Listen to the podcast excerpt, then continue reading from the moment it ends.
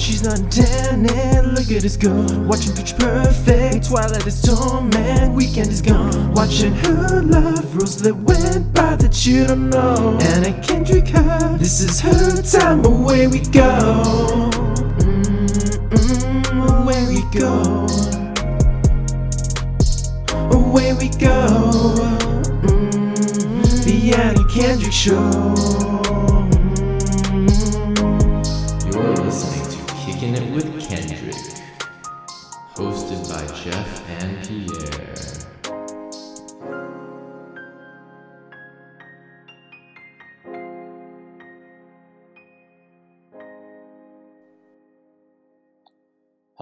Everyone, and welcome back to another episode of Kicking It with Kendrick. I am your host, or one of your hosts, Pierre, and I am joined as always by the lovely Jeff. Hello, Jeff. Hello, Pierre. How are you doing today? I am well. I am well. Maybe a little sleep deprived. That's okay. When am I not? We have another guest joining us today. His name is Calum. Hello, Calum. Hello. Hello. Thank you for having me. Thanks for coming, Calum. Calum is a he's a friend now, but he's a friend of a friend from uh, the podcast Scaretroducing, where normally you guys talk about horror movies, Mhm. um, but I don't know if this is unfortunate or not. We I think there was like one Anna Kendrick horror movie, and we talked about it like way at the beginning, so we couldn't bring you in for that. But I don't know if that's a great loss necessarily. I don't think so. I think I know the movie you're talking about. I couldn't tell you its name. Uh, is it called Elsewhere, actually? It is called Elsewhere. I've never seen it. So uh, don't worry. I wouldn't be on to talk about it anyway. I've never seen it. it's not actually that bad. It just like it's it's just very clearly someone's debut and like that person did not go on to have a fruitful career in film. Ah, well. You win some, you lose some. He did go on to do pretty well in TV and Elsewhere is a very good episode of like a true crime television show if it were that. but yeah, no, I, it doesn't bother me that I'm not talking a horror movie today. I like we like uh, cinema in general. The only reason we did a, a horror movie podcast was none of my friends really like horror movies, and my wife, none of her friends really like horror movies. So it's you know whenever there's a new horror movie out and there's we're looking for someone to talk to, it's always just been the two of us. So we decided like, hey, you know, we want to do a podcast, sort of just a wee hobby to pass the time. What could we do it on? And it's not an original idea, but it's just the one thing where we were like, well, we don't talk to anyone else about this, so we may as well talk about that. And it gives us a chance to watch some horror movies, some of the stuff we haven't seen, and whatever. So, yeah, that's why we picked horror movies. But we do love cinema in general. Like, we're big fans of the Oscars. Like, we watch the Oscars every Mm. year. So, you know, it doesn't bother me if I'm not talking horror.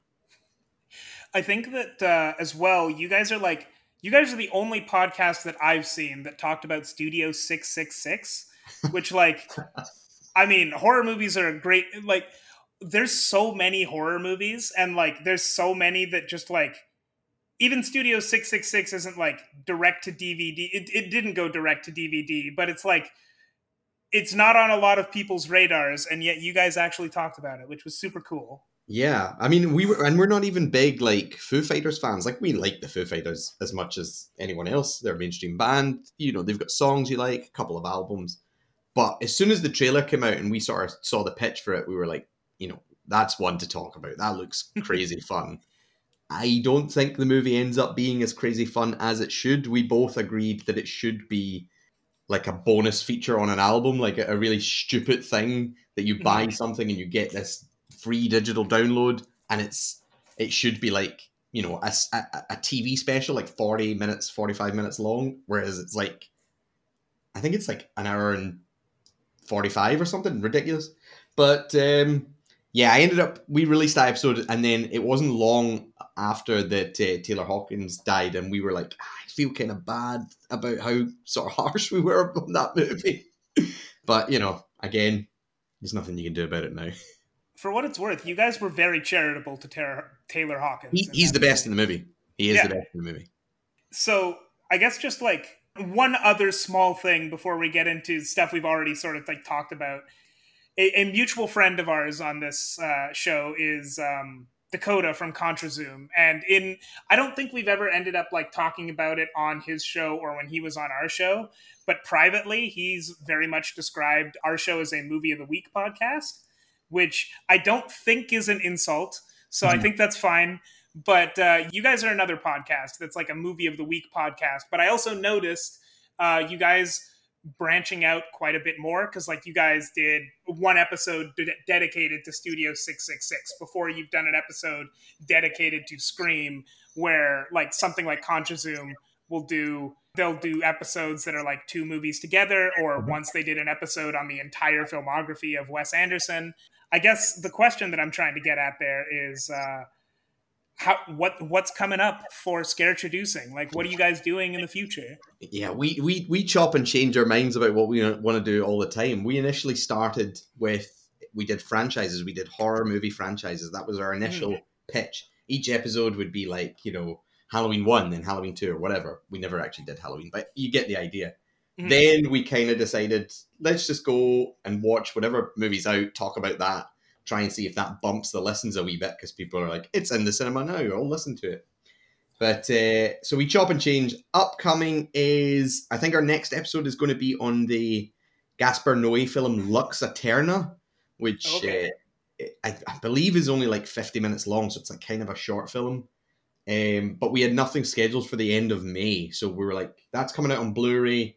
We haven't seen it. I really like Gaspar Noé she's my wife's not as mad on him, but you know she's seen some of his crazy work and you know will watch it. so that's coming up, and then Men, the Alex Garland movie, which I believe is out in North America end of May. It's not out here until the beginning of June, so we'll be doing that in June, which I've heard not great things about, but I love Alex Garland, so I'm hoping that you know it works for me where it doesn't for other people. But we'll we'll see. So that's in June. Well, without without saying too much, I actually saw that two days ago, and I liked it. So Ooh, hopefully okay. that is a good thing. I recorded I recorded with Contra Zoom last night, and the co-host Rachel, she has also seen it. She said the opposite of what you just said. Interesting. Maybe I'll like see if I can weasel my way onto their podcast to confront her about it. But anyway, this is an Anna Kendrick podcast, and so for that reason, we would like to know what are your general thoughts on Anna Kendrick? What brought you to this podcast other than me reaching out and saying, come on our show? I mean, I'm I'm a fan of Anna Kendrick. That's kind of it. Like as you say, you know, sometimes you want to hear other people's thoughts on her, and she she's like a recognizable star. People know her, but not as many people talk about her as much as other movie stars or whatever. So and and there's so many movies of hers that you know I like to talk about or like to listen about that no nobody really talks about or listens about. Like I'm a huge fan of the last five years, which nobody else I know is a fan of that movie. So you know it's very rare for me to be like. I want to. I want to hear other people's thoughts on it, and then you Google it, and you're like, "No, nobody's talked about this movie." So, um, that's kind of, what brings me to your podcast. Is like you guys actually are talking about it, so I can join in. uh, speaking of the last five years, that's like one of my favorite episodes that we did for this show. Uh, if you haven't heard that, I, I have. will uh, link to it in the show notes. I think that was the first episode of your your series I listened to because I was like, I I love this movie. let's let's uh, let's join in. And then I listened to the episode with Contra Zoom on the the voices. Uh, yes. Which I have seen the voices, but not in years. And I was listening to it going, I re- really need to rewatch that movie because it sounds. I remember liking it, but the way you guys talked about it, I was like, it sounds way better than I remember. So it's such it. a weird movie. Definitely one of my favorite like Ryan Reynolds movies because mm-hmm. he has he has a bit of a he's stuck in he's stuck in a box right now. Yeah, he's he's he's got a brand and mm. uh, he's very good at doing the same thing but like he's good at doing other things too and the voices is very different from what he normally does. It's not a very red notice movie for example. Yeah i'll need to rewatch it. I haven't seen red notice is it? I'm guessing it's the same thing. Same um thing. imagine a movie with ryan reynolds dwayne the rock johnson and Gal Gadot. Those are both the three stars of that movie, and whatever you just imagined, that's that movie. It's it's exactly what you'd expect. that they're all like above the material. They're all like, "This is silly," and it's like, you, you know, it's silly. We know it's silly, and it's just, I don't know, I don't know. I just want a bit more sincerity in films sometimes, and Ryan Reynolds is not sincere. He's Mhm. very like ironic, winking, and all this sort of stuff. So I'm just realizing you're now our second guest to come on and just trash Ryan Reynolds. I mean, not that much, but like this is now an anti Ryan Reynolds podcast, I guess. I, I don't hate him, and I, I really like the the first. I really like the first Deadpool movie. I think it was the second Deadpool movie where I started to get sick of it. So, uh, and then obviously when he shows up in Hobbs and Shaw, and I was just like, enough of this man. Not not to focus too much on Ryan Reynolds here, but like it's it's just he's got one thing he's good at, and and people keep casting him for that one thing. I think that's kind of what I like about Anna Kendrick is she does have she does actually have one thing she's really good at. She's good at being, you know, she appears and she's quirky and relatable and like she can play the cool girl or she can play the girl who thinks she's cool but she's not actually cool, which is basically the same role. But she's also very often able to break out of that role in subtle ways that are really good. Um, like she's not completely devoid of that in the movie we're going to talk about today, but also this isn't the same role as something like Pitch Perfect at the same time. So, Mhm. so I guess before we get into the movie, I got to ask you, what are your top three Anna Kendrick movies and or performances? Those do not have to be the same thing. I'm I'm going to keep it simple. I'm going to keep it simple because I could, you know, I could talk myself out of and into various decisions. You know, the more I think about it, like as I say, I love the last five years, so I'm like, do I do I have that in my top three? And then all of a sudden you think, not enough people talk about Paranorman. And you're like, let's put Paranorman in my top three. So I'm just going to keep it simple. I'm going to say the mo- the movies I watch the most and the ones that you know that have the replay value. So I'm going to go. It's they're pretty obvious. It's Scott Pilgrim versus the World. It's uh, Pitch Perfect, and it is Up in the Air. Those are the three I watch the most. And Up in the Air is a movie that, for some reason, I do not know why, but that make that gets me motivated. So like, I'll watch that on a Saturday, and then I'll be like, I'm going into the office tomorrow to do some overtime, and they're like, you, you don't have to, and it's like, nah, I need to work, I need to focus. Uh, I don't know what it is about that movie. It really it gets my uh, gets my my juices flowing in terms of like work ethic, which sometimes I can be a bit lazy. So those are the I'll go with those three. Pretty obvious choices. I think Up in the Air just hits like a certain generation a specific way. It's a good movie. Yeah, well, we had uh, we had Rachel from Contra Zoom on here to talk about. Well, she was not here to talk about Up in the Air, but when we had her on, she mentioned, you know, Up in the Air is just like uh, it's it's talking about exactly her generation because she was coming out of college and going into the working working world at the time that the big recession happened, and that's exactly what Anna Kendrick is doing mm-hmm. in that movie.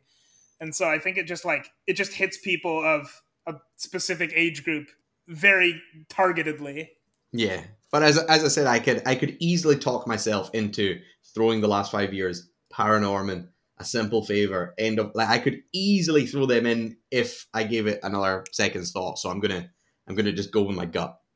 Well, I think that's the um, that's that's like one of the things that we want to like get to the bottom of on this uh, on this show too, because you said like I heard you mention End of Watch, and like I heard you say Paranorman. The last five years isn't an example of this, but like in Paranorman and End of Watch, to me those are top five in terms of like Anna Kendrick movies we've watched on this. However, at least End of Watch, I would put probably near the bottom in terms of performances because Anna Kendrick is barely there. She's there as a cameo. Yeah. And Paranorman, uh, I don't, I definitely don't agree. Like, not everybody agrees with me on this, but I also put it fairly low because I didn't actually, I didn't love her performance in that, but I love that movie. It's like one of my favorite animated movies ever. Mhm. Um, where you know, for example, just just in case Dakota is listening, so that he can hear me mention Happy Christmas again. I hate that movie but it's probably like my favorite Anna Kendrick performance. Like I have a whole list of all the movies I've watched so far, which is 36 movies long, and I have Happy Christmas at number 33. but it's like my favorite performance from Anna Kendrick. Interesting. I've I've only seen that movie once. I don't remember it, so I couldn't judge. Well, I, I won't keep talking about Happy Christmas. That's that's the uh, that's the obligatory mention of Happy Christmas, and I'm gonna stop right there. Hi, I'm Kylie. And I'm Elliot. We're hosts of Bad Dad, Rad Dad podcast, where we look for better dads one movie at a time. We love each other. We love movies, and we love talking to each other about movies. And we have some pretty complicated relationships with our dads. We believe movies can open the door to important and really beautiful conversations. That's why every week we talk about the movies we watched, the thoughts and feelings they brought up in us, and the best and worst dads we found in them. We keep it totally spoiler free so that you might be able to find something new to watch, some things to avoid, reignite the love of an old film, and maybe make you feel a little less alone in this tricky little world we live in. We love all kinds of movies. Our weekly picks can span decades, genres, countries, languages.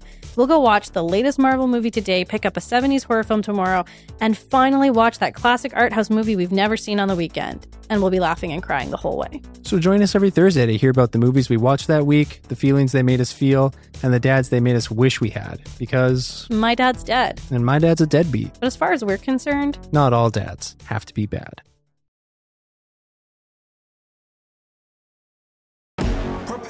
Prepare for the day that approaches is the day of the great revolution. Are you ready to rule? We are ready to rule. May you live to see the accidental dominance of the white race overthrown. Cool. You're gonna pitch me the next 9 11. What about this guy Moses Shabazz? Classic lone wolf. Uh, there's four of them, actually. Duckwall. Pack of lone wolves. Had to that happen? My mission is to change the lives of poor people without the gun weapon. Let's offer this Moses Shabazz some funds. He could set up a meeting with a rich ISIL sheikh. Perhaps your army needs weapons? No, we don't believe in guns. If necessary, we'll call on the dinosaurs. At the sound of a trumpet, they will come to our aid.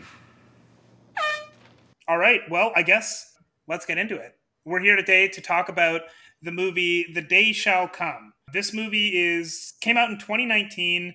Apparently it came out in theaters, but I don't remember it. It may have been a limited release, maybe it wasn't. IFC Films. This is the second movie by Chris Morris, who beforehand did Four Lions. Uh, Pierre, are you familiar with Chris Morris outside of this movie? Apparently, I've seen him in an episode or a few episodes of the IT Crowd in season one, um, before his untimely death of jumping out the window after realizing what the, the IRS was coming after him or something. He was very That's good. in char- that's a character's death, not Chris Morris's. Yeah, I know. I was shocked for a minute. I was like, wait, did Chris Morris actually no, die? yeah, the character's death. My bad. Um, yeah, and then apparently he was. What did Cam? Did you say he directed Veep or was he in Veep as well? I think he directed a few episodes of Veep. Okay. Um, it's not like something he. I, I haven't actually seen Veep to be fair, but I know it's like Armando Iannucci and Jesse Armstrong, the sort of creative team behind. There's a UK series called The Thick of It, which is like a political satire from the mid two thousands, sort of in the same vein as Veep, but about UK politics. And they they went on to create Veep. I, I just think Chris Morris ended up directing a few episodes of that that show. So if you've seen that show, you'll have seen a few episodes of his directorial work, but I don't know what episodes they are. Yeah. Mhm. So yeah, I've seen some of his directorial. Beyond that, I was kind of setting up Calum here because Calum, you Yes, do sir. know uh, Chris Morris, and I'm Yeah. not super familiar with him, but you are. Yeah, I think this movie we're talking about today, like th- this, I saw it in theaters. It came out in theaters here in the UK. Absolutely. Um, it- again, it wasn't like a huge hit, but it was big enough to come out in theaters and people be going to see it and stuff because Mhm. Four Lions, has his feature length debut film, like that was a pretty big hit, especially here. He is a famous sort of uh, comic satirist, I guess, is what he would be most known as. He did a really famous TV show in the 90s. This is, I really wanted to mention this. For anyone, you need to watch Four Lions and you need to watch, he's got a show in the 90s called Brass Eye. And Brass Eye was like a satire of news television, late night news shows that were like super sensationalist, like super. Uh, so they'd cover like one episode's directed. Uh, sorry, one episode is focused specifically on drugs in the UK and the drug pandemic it's all about like I don't know, satirizing how the media are whipping up this sort of public outcry storm for something that is not it's not not a problem, but it's not as big a problem as they're making out to be. So the hmm. show is super over the top and super outlandish and what I think people forget is the show the show was first of all very controversial because there's an episode if you only watch one episode, watch the 2001 episode called Pedo Pedogeddon, which is about pedophiles and like the, the the pedophile scare that's currently going on, and we need to catch them and kill them all. And uh, you know, is your chil- are your children safe? Do you know what they're up to? It's a really controversial episode of television, but it's hilarious, and people know the controversy behind it and the, the dark humor. But what I think people forget about Chris Morris is that he's also really he can be very childish at times and very immature.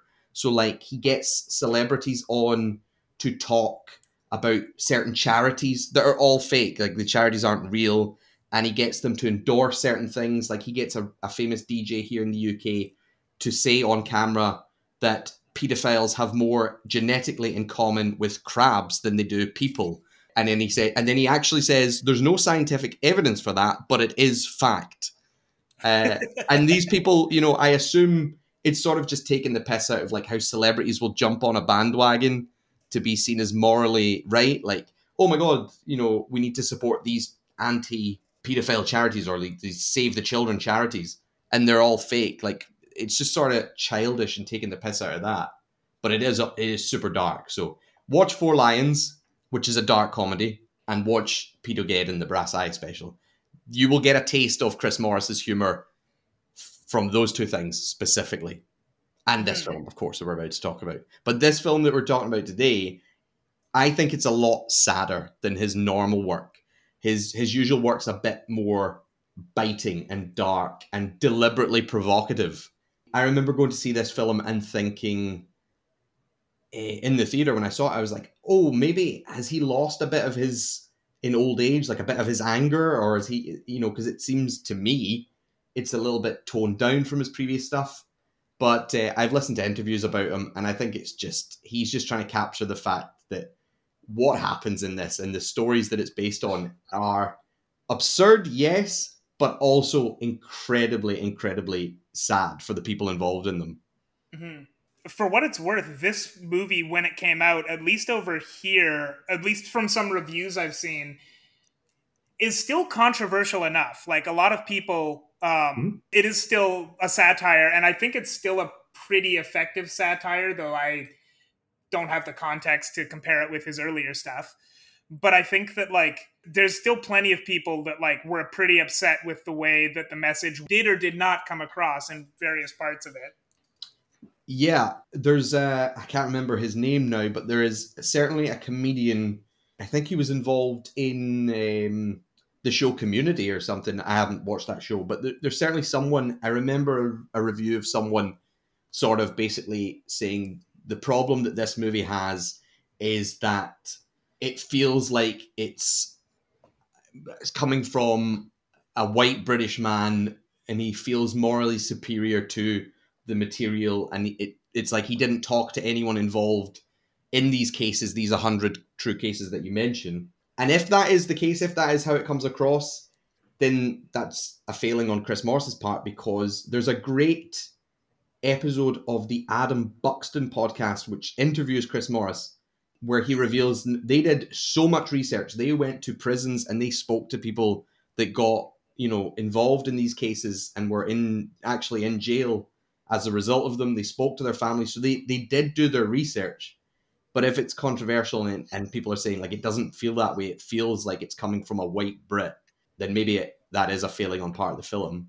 But from my perspective, watching it as a white Brit and knowing who Chris Morris is, to me, it's it's on brand for him. Mm-hmm. So, Pierre, really quickly, do you want to describe the plot of this movie? Uh, sure. Yeah. So basically, oh man, this is actually gonna be tough for me. There, there's a group of people who are farmers, but they're Islamic, right?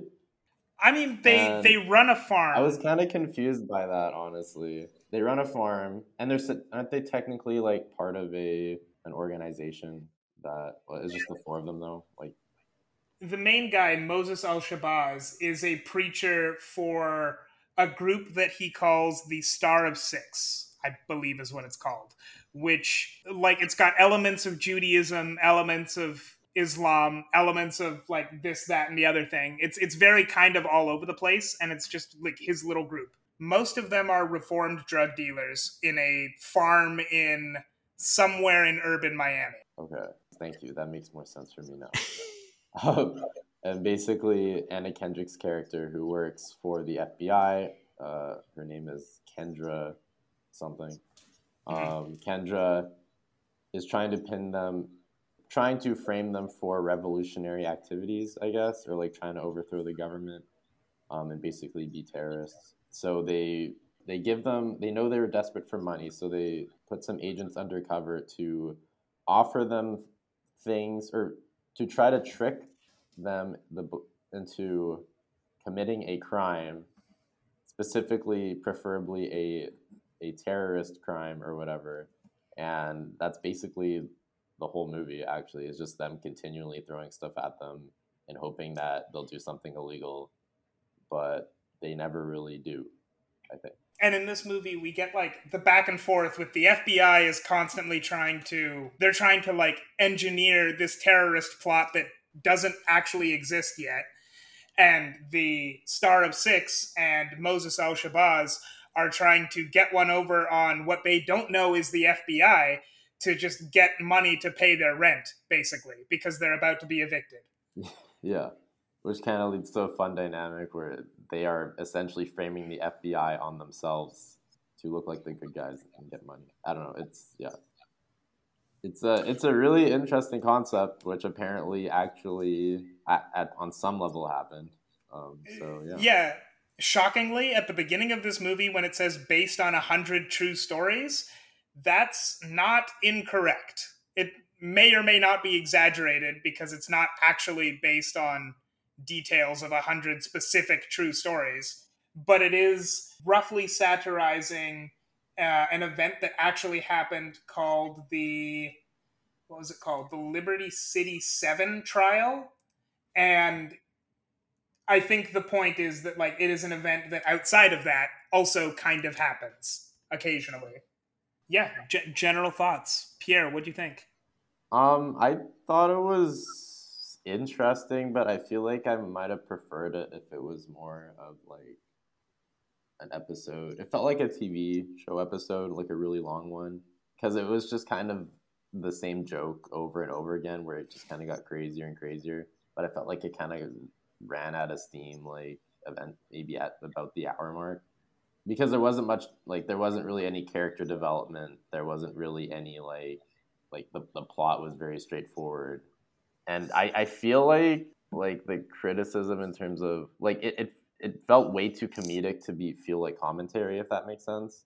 Like by the end when when uh, they reveal that like oh these these people were promoted uh, the FBI and, and the the stars of the movie are in prison. I just part of me is just like is this real? Like I, I still don't really buy it because like the movie made it out to be such a joke and so ridiculous that like I honestly can't really believe that it happened on that level. And if it did they were like heavily satirized it. Mm-hmm. I don't know. Yeah.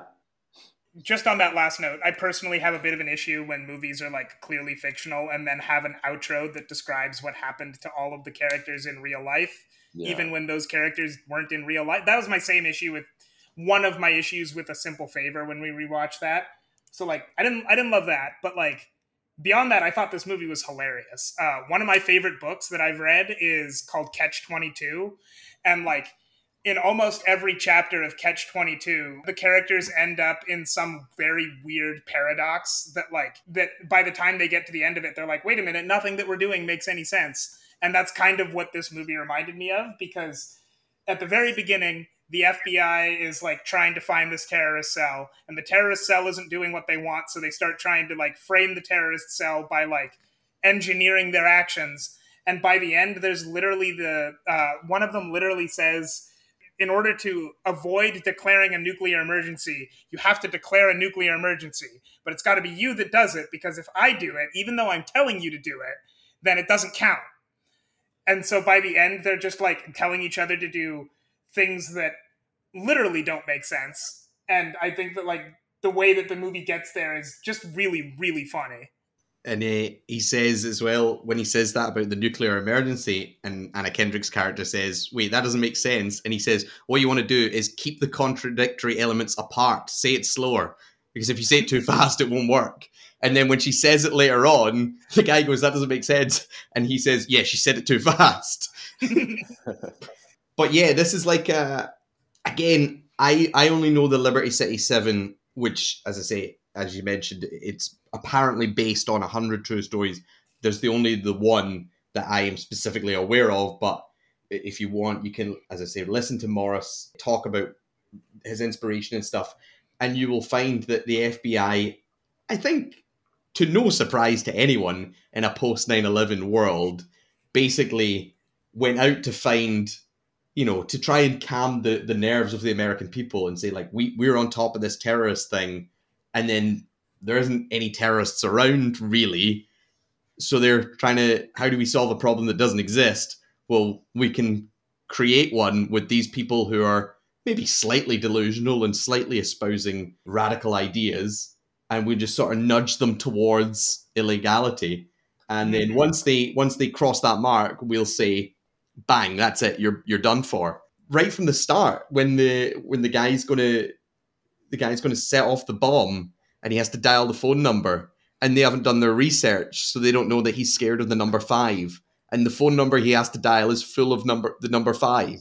It's like three two five five four four five five five. So he won't dial the number. So the FBI agent, you know, uh, undercover agent, ends up dialing most of the number. So they're they're dialing their own bomb um, it is ridiculous. It, it, it is, as I say, Morris is pushing it sort of to its extreme. But I think, to no surprise to anyone, the FBI has engaged in some shady activity in which leads to people. If you offer someone fifty thousand pounds who really, really needs money, uh, fifty fifty thousand dollars or whatever, and they're desperate for money, and you say, "I'll give you this if you buy guns," then I think most people who are in desperate situations will be like, "Yeah, I'll buy the guns or whatever. Give me the money." And then you you you've got them for like buying guns for to commit murder or whatever. Whereas you know they never were ever going to do it, and they never had the opportunity to commit these acts because they didn't have the funds without your help. Um, so it's sort of a I don't know a catch twenty two, as you say. It's an inner loop, like it all ties in on itself. It doesn't really make sense but there are people in jail for this. Uh, so I'd recommend trying to find out more about. And and as I say, I I've listened to episodes. I can't remember any specific cases other than the, the Liberty City Seven, but it, it's pretty shocking. I think this movie. It's. I don't think it's hilarious. I think it's funny, but I think Morris has done way funnier stuff. I think this movie is really, really fucking sad. Mm-hmm.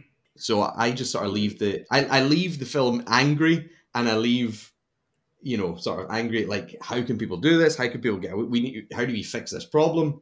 But the movie isn't big enough to fix the problem. Like nobody nobody saw it, nobody cares.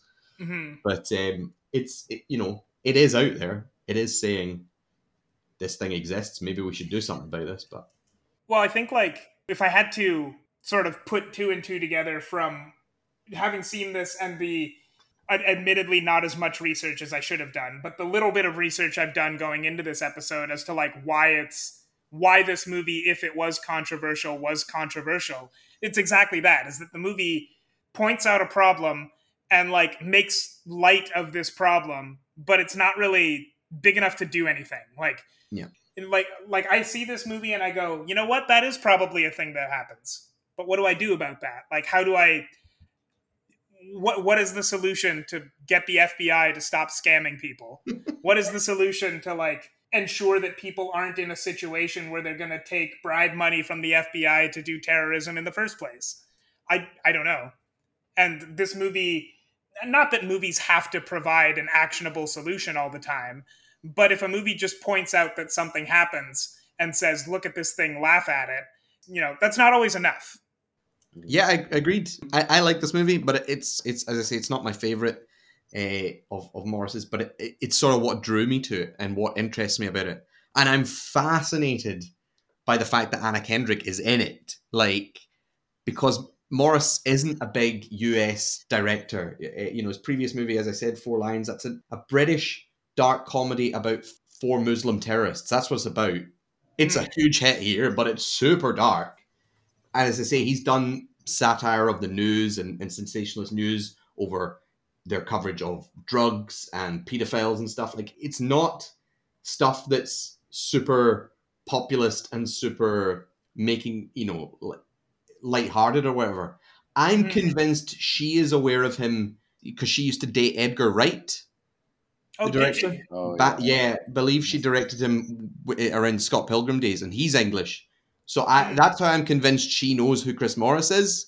But I remember when it was announced that she was in this movie, and immediately I was I was interested because Chris Morris, but I was also like, wait, Anna Kendrick's in this? That's she. I, I mean, I, I think she's good in this movie, but her character isn't going to be popular. It's not going to be a nice person she's playing. Like it, Mhm. I think it's a, I think it's quite a bold choice, in my opinion. Yeah, I was really surprised to like this movie has like very few big names, or at least big names like internationally. Like I, I saw her in Jim Gaffigan, and I think that's it. Um, so she's like a relatively big star for this. hmm Yeah, I mean, I think like that's a little bit weird too. Is neither her nor Jim Gaffigan are exactly playing good people, but both of them. Well, maybe not Jim Gaffigan as much, but she's playing someone who is like weirdly likable, despite the fact that maybe she shouldn't be. She's kind of playing the villain of the movie, but also in like a dual role as she seems as close as the movie has to a protagonist that isn't uh, Marchant Davis, being Moses Al Shabazz. Because, like, she kind of has a conscience throughout the movie as much as she's, you know, actively trying to frame this poor person for terrorism. She's not, like, she is constantly second guessing herself and being like, hey, just don't do this thing. Oh, damn it, he did it. All right, I guess we're to go forward with the terrorism thing. I again, I as you said, um, she's she's obviously one of the main characters in it, and she's the main character from the FBI side. When I watch the film, she's like the ultimate antagonist of this movie because I again, yes, she's the one FBI member that sort of points out the contradictory elements of it and the the the morality of what they're doing or the lack of, and she seems to at times have a conscience of like, wait, this is wrong, we shouldn't do this. But she doesn't go on to do anything about it. She eventually always falls back in line with what Mhm. the FBI tell her to do, to the point where right at the end, she's the one that says like, screw it, I'm going to go, go and arrest him. Whether or not it might be saving his life from being shot, I- I'm going to arrest him. I brought him to the FBI's attention. It's me that brought him here. It's me that brings him back into the fold after, because remember, halfway through, they drop the investigation, and then all of a sudden, she brings him back when, oh my god, he thinks he can buy nukes. Let's start again. And she starts again. And so she always is aware of how terrible the thing she's doing is, but puts her own career and her own sort of place in the FBI above ruining this man's life and ruining his family's life. Like to me, Mhm. like I'm I'm just, I'm just watching it, and I I think Anna Kendrick comes off like I, again. I think it's a very good performance, but I I hate her in this movie. like it, there's so many times where I'm like, you know what you're doing is wrong. Stop it. Hmm Yeah, she's. I don't know. It's. I agree with everything you're saying, but also in this movie, and this might be like a flaw just with casting Anna Kendrick. She's so likable that it's really hard to like. It's hard to like see her as the antagonist, even uh, for me. I mean, maybe maybe I'm like biased in the wrong way here. It would be easier for me to see Anna Kendrick's character in the FBI as the ultimate antagonist, the way you describe, if it was someone like Jessica Chastain, who, you know, I don't know from being a, a lovable, quirky performer in everything, right? Which I don't know, that's not really a flaw. It's just like that's that's what's so weird to me about this movie is she she the way that she plays her character is the ultimate complicit character. She's evil in so much as she always has the option to do the right the the couple of times that she has an, the choice to do the right thing she specifically doesn't. But also she also acknowledges that there is a right thing thinks about it for a minute uh, and then goes you know what? Actually i'm going to go with the career choice. And it makes it feel like like it makes it feel more human than it actually is or should be i don't know if that's the right words for that No, it makes sense. Like, yeah, she's all. It always feels like you're like, oh, maybe she'll like stop this time, you know, and like change her mind, but she never actually does. But you're like kind of believing she will because it's Anna Kendrick, and you're you're foreseeing like a, a character redemption or something.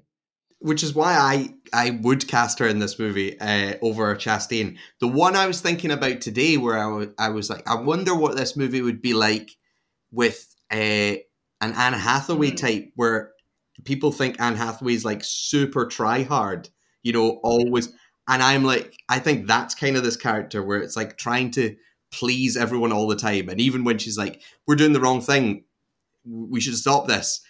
you know they're reminding her like you want to be in this this organization you want your promotion or whatever you got to do this Mhm. and immediately it's like oh okay i'm back to pleasing the bosses and pleasing the big wigs uh so uh, but I, I'm I think over Anne Hath- I'm putting Anna Kendrick in this movie. I think she I think she sort of yes the movie sort of uses her likability to Mhm. its advantage because what she's doing is horrific.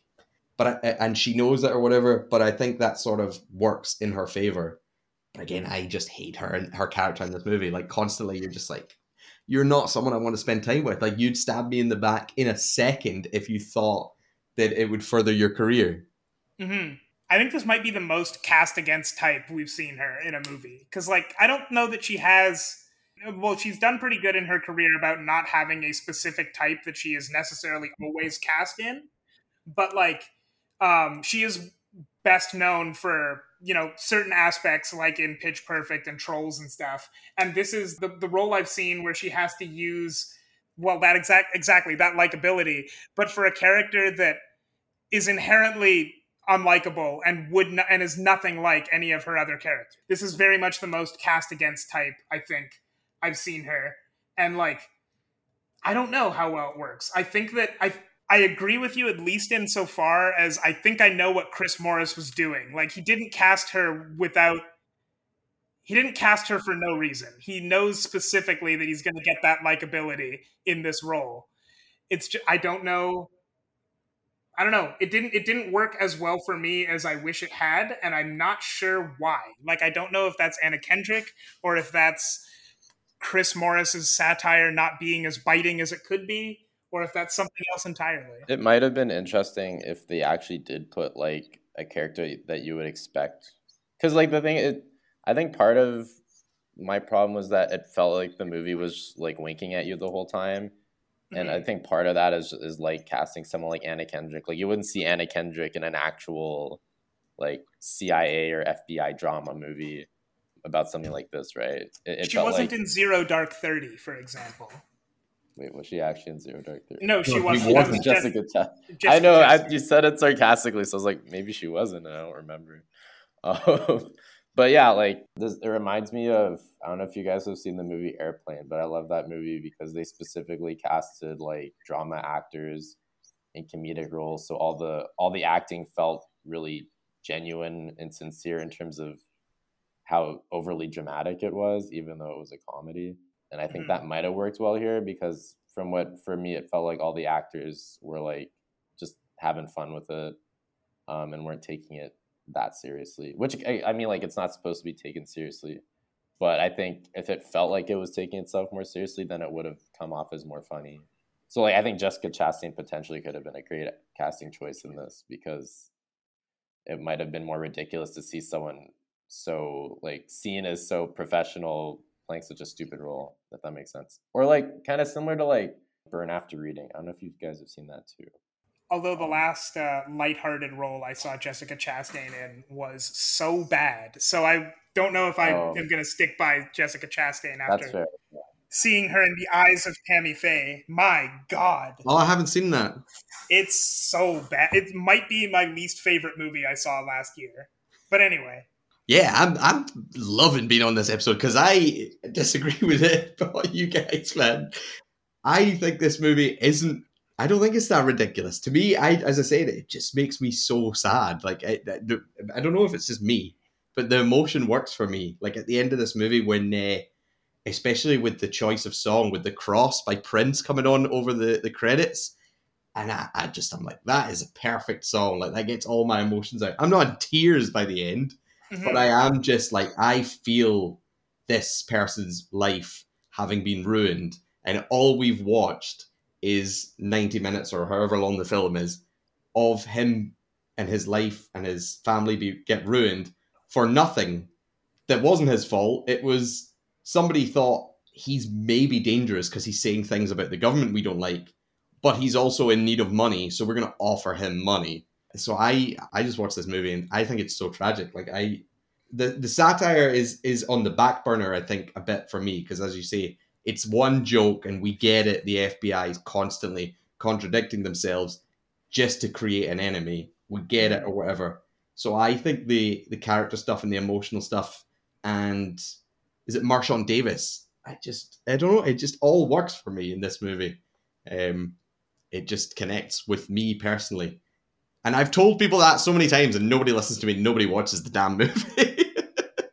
it's extra ruthless in the script because the fact that he may be saying something dangerous and that he needs money are even like secondary or tertiary to what the actual plot is which is or to like the reason the plot is set in motion which is that the FBI director wants a promotion.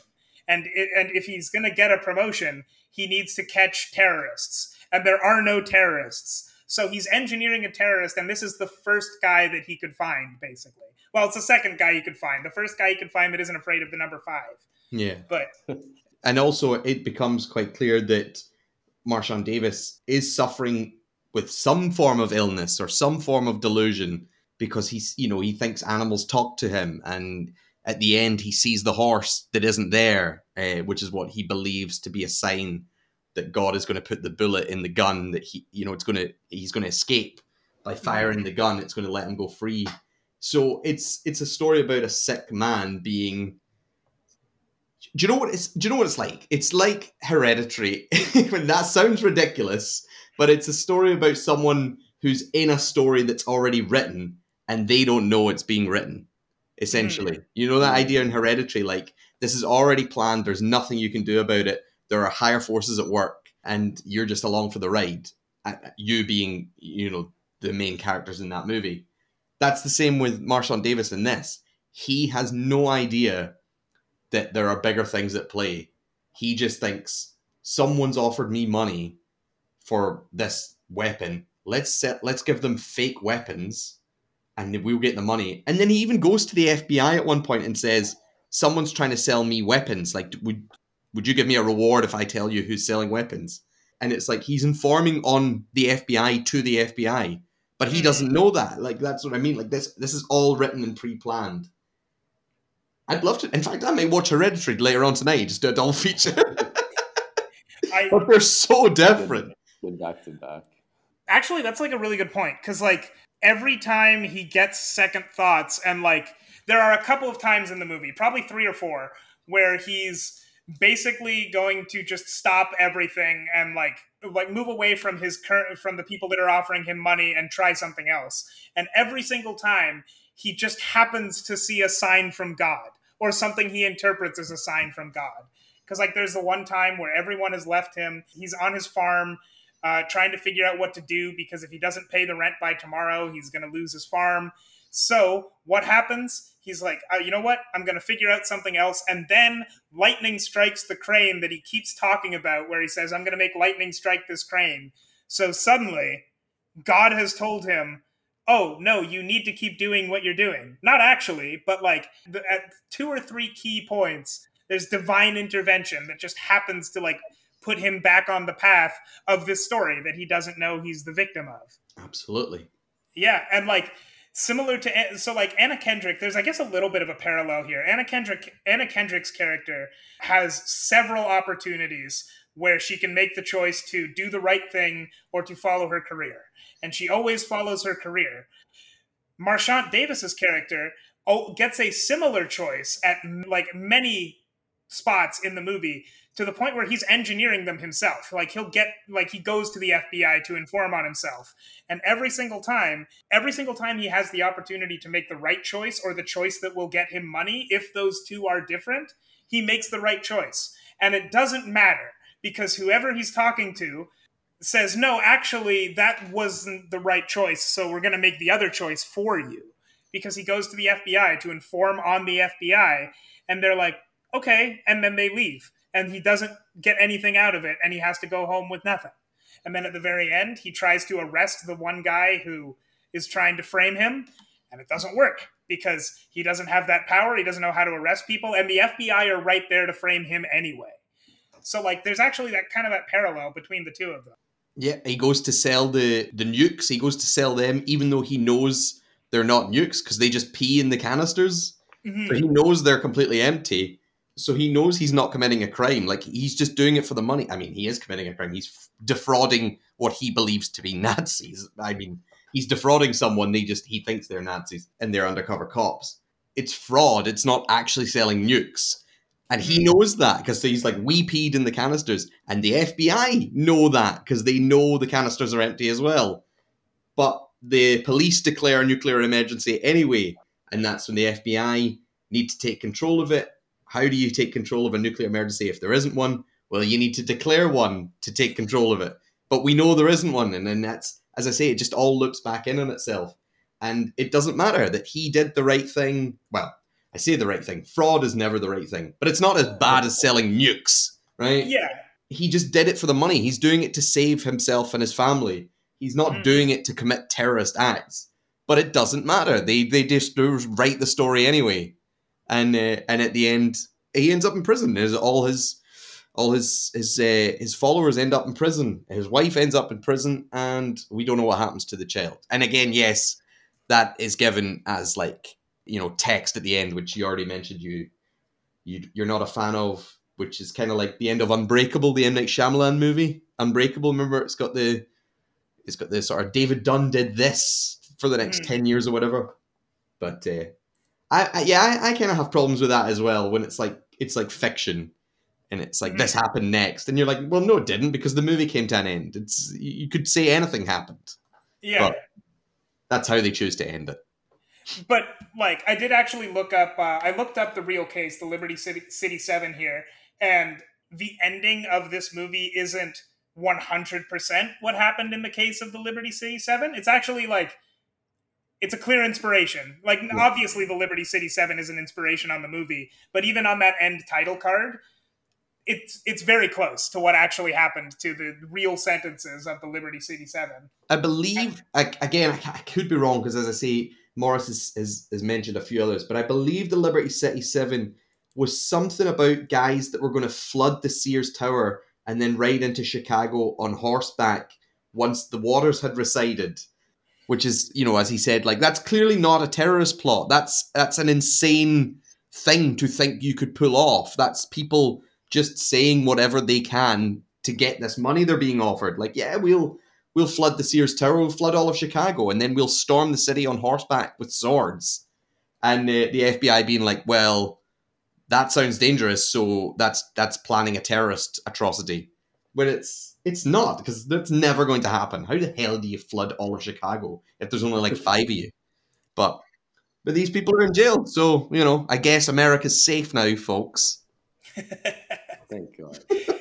yeah, in like in that real case, the deputy director of the FBI is quoted as saying, "In terms of plans, it was more aspirational than operational." And it's like, how can you say that and then still arrest people for 33 years?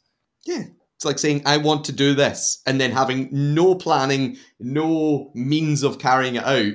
If you could get arrested for that, I imagine a lot of drunk people could get arrested for some stuff, just being like, ah, fuck, I want to do this. I want to, I want to go and punch that guy or whatever. And you're like, oh, assault. And you're like, he didn't assault anyone. He just, he just said it. But, uh, oh well. But yeah, again, it's not a great movie. I, I don't think it's a great movie, and it's not Morris's best. But I think it's a very good starting point. And if if you want to go further with Morris, he's done way better stuff than this and way way darker stuff. So I'd I'd I'd highly recommend it. I'm also like very interested to see what he does next. I'm gonna go back and like watch. Well, I actually have. Uh, I found Paedogeddon. That's on, YouTube. It's on you. Okay, I found it on Daily Motion, but I have it. It's on YouTube. It's on Daily Motion. I'm gonna watch it right as soon as we're done recording this. It's hilarious. But uh, I'm I'm excited to see if he does anything next too. Simon Pegg appears in it uh, very very briefly, but Simon Pegg is in that Paedogeddon special, and um, yeah, when it comes up at the bottom, like this person saying this, you know, you know, promoting this charity, or you know, kids can talk to people online and they can do this or whatever. That's real British celebrities, hundred percent. Some of them are politicians as well. They were absolutely duped into saying this ridiculous stuff that they're talking about, like the crab thing and whatever. Like as I say, Morris is a satir- a satirist, and he does have this anger about him, like we should tell these stories about the government fucking us over. But he also does have this childish sense of we got celebrities to say the dumbest thing on TV. Like it's sort of a, a weird mix. I noticed he was very active in the '90s, which is exactly like the same time as the Ali G show was on. So like, Yeah. exactly the kind same like same same group of people as Sacha Baron Cohen. Get people to say dumb shit on TV. There's Mhm. just a joy in it. There's just an absolute joy in that.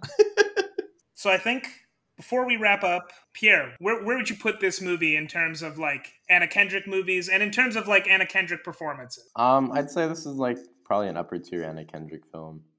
In terms of performance, I'd say it's one of her better ones too. I think both upper tier. Yeah. What about you, Calum? Of the ones you've seen, Yeah, um, it's it's it's one of my favorites. It's not my ultimate favorite. I think it's a better. Is it a better Anna Kendrick movie than it is a Chris Morris movie? Although he's only done two movies. Yeah, to me, I think it's it's good for her. I wish she would do more stuff like this. To be honest, Mhm. where she doesn't come across as really really likable, and I think a simple favor is in a similar vein. Although a similar a simple favor is much campier and much more populist and whatever. But I want to see more of that from Anna Kendrick. Stop singing. I don't want to see you sing anymore. Seen it, done it, love it, love it, but done it. So move on. So I'm hmm. I've got this movie in in the upper tier. It's not ultimate ultimate favorite, but it is one I've seen a few times and would wish more people would watch.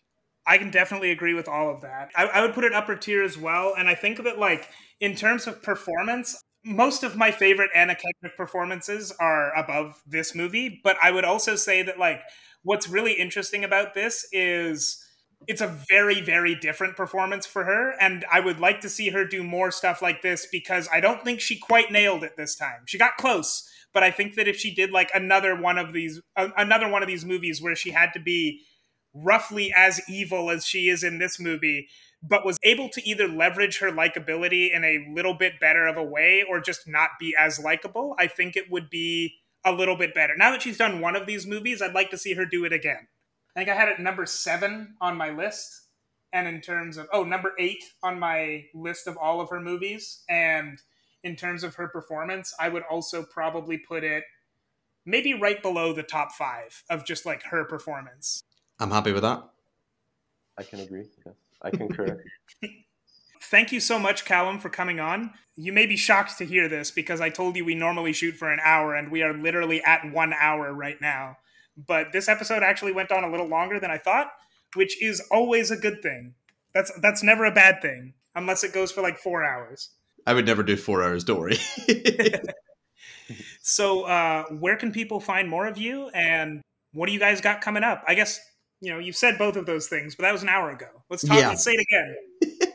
You can find us at Scaretroducing, which anytime I guest on a podcast, I always do point out that that's a silly name for a podcast. It's not a real word, but it's spelled exactly as it sounds Scare Traducing.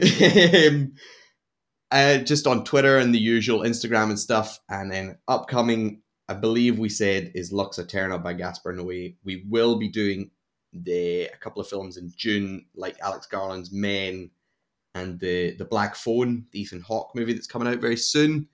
So it's all horror stuff. But listen to us even if you don't like horror, because sometimes we'll just rant on about the Oscars or whatever. We do we do like other films as well. So thanks for having me on.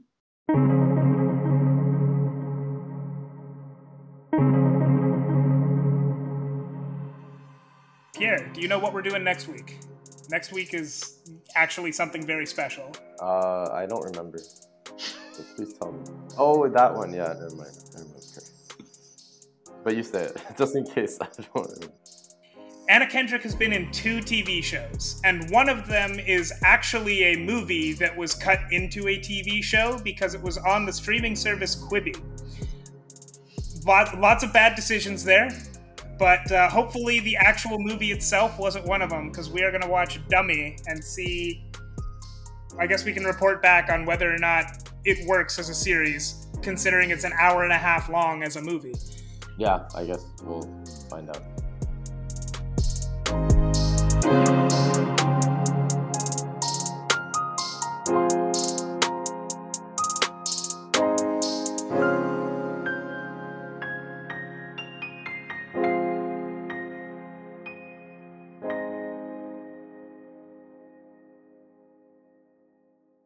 Sorry, I thought I was thinking it was the the Kendrick, the other Kendrick one. I, I got confused. Oh, that's going to be right after that, but Whoa. we'll we'll we'll mention that in the next episode, Very cool. just so people don't get their hopes up just yet. I don't know why why would they wouldn't get their hopes up, but we're going to do it either way. I think you made it worse by saying that. Uh oh, it's going to be a good episode. Those episodes are always my favorite, and I'm not going to give any more details so that people are just like, "What is he talking about?"